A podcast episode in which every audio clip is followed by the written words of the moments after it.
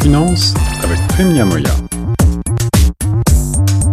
Bienvenue dans la chronique économie et finance sur les ondes de choc FM 105.1. Ici Guillaume Laurin avec au bout du fil notre ami euh, Prime Niamoya, le spécialiste de la question avec euh, lequel on revient aujourd'hui évidemment euh, élection américaine oblige sur la situation actuelle.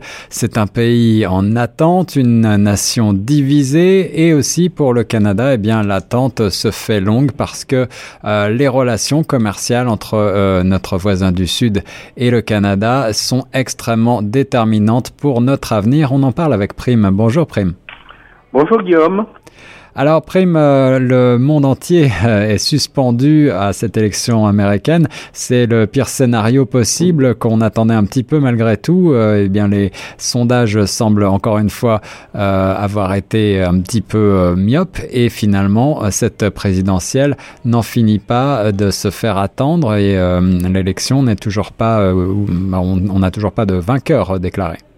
Pas encore, pas encore, mais je pense que ça ne saurait tarder. Ça ne saurait tarder, même si euh, on pourrait attendre jusqu'au 12 novembre pour que certains États finissent leur dépouillement, notamment le dépouillement des euh, bulletins qui ont été reçus par la poste. Et puis après, il risque d'y avoir peut-être des batailles juridiques. En tout cas, le président sortant Donald Trump euh, a déjà menacé de porter, de porter son cas devant la Cour suprême.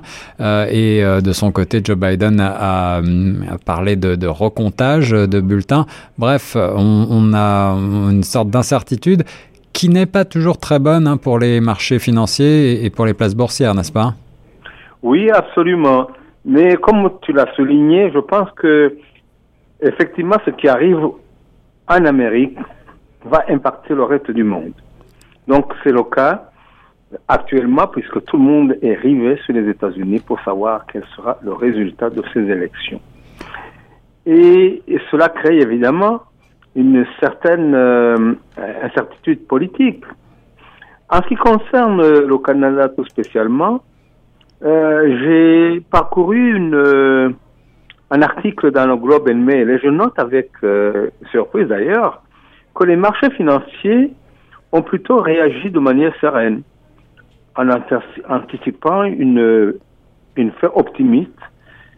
Tu le sais que les marchés financiers constituent le baromètre de l'économie et, du monde des affaires. Absolument. Donc, ils ne semblent pas être inquiétés outre mesure. Alors ça, c'est plutôt une, une, bonne nouvelle pour, euh, pour l'économie euh, du pays. Euh, et puis du côté politique, je crois que Justin Trudeau, le Premier ministre, et aussi le Premier ministre Ford en Ontario ici, et Lego au Québec se montrent assez prudents.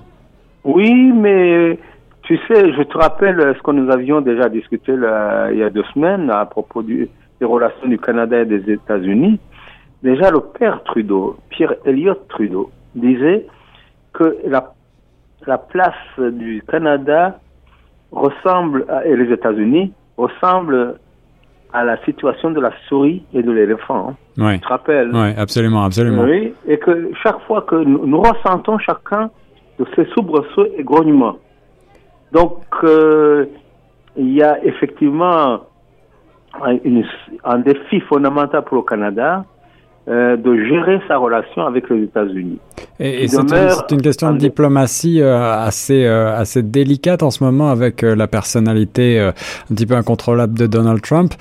J'ai lu pour ma part dans un article du Star cette réflexion d'un professeur spécialiste des affaires internationales de l'université de Waterloo, Bessama Momani, qui déclare en fait que le défi du Canada, c'est que Trump pourrait vouloir euh, comme il le fait actuellement, déclarer sa victoire avant que tous les votes ne soient euh, comptés et s'attendre à ce que ses alliés euh, lui envoient ses félicitations. Ses alliés, on pense au Canada. Alors que va-t-il se passer si le Canada ne réagit pas promptement? Est-ce que la relation avec les États-Unis s'en verrait éventuellement détériorée si c'est Trump qui l'emporte?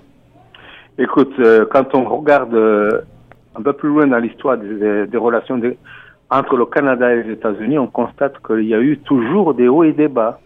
Donc, euh, je ne pense pas que cette situation actuelle puisse affecter outre mesure les relations politique économique entre le Canada et les États-Unis, tout comme d'ailleurs je viens de le dire, le Globe and note avec euh, plutôt avec surprise que les, marchés financiers ont réagi de manière sereine.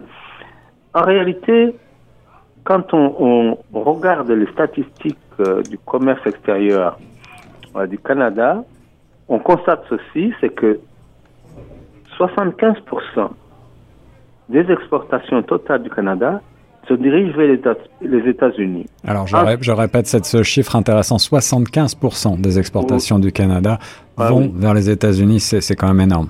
Oui, un, tiers de tous les produits alimentaires euh, exportés au Canada, euh, exportés aux États-Unis, c'est beaucoup. Et puis, il y a toute, toute une série de biens et services, les voitures, le pétrole, le bois. Oui, oui. donc, il y a, il y a tout de même des, des, des intérêts financiers économiques énormes entre le Canada, qui est la dixième puissance économique mondiale, il ne faut pas l'oublier. Absolument.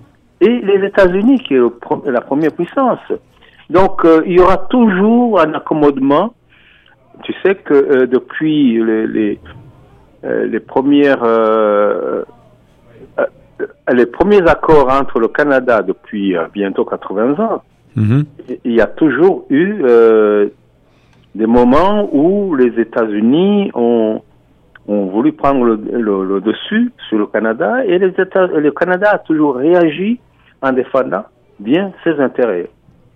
Bien sûr, euh, bon, en mesurant les rapports de force, euh, les, le Canada a toujours quand même pu tirer son épingle du jeu.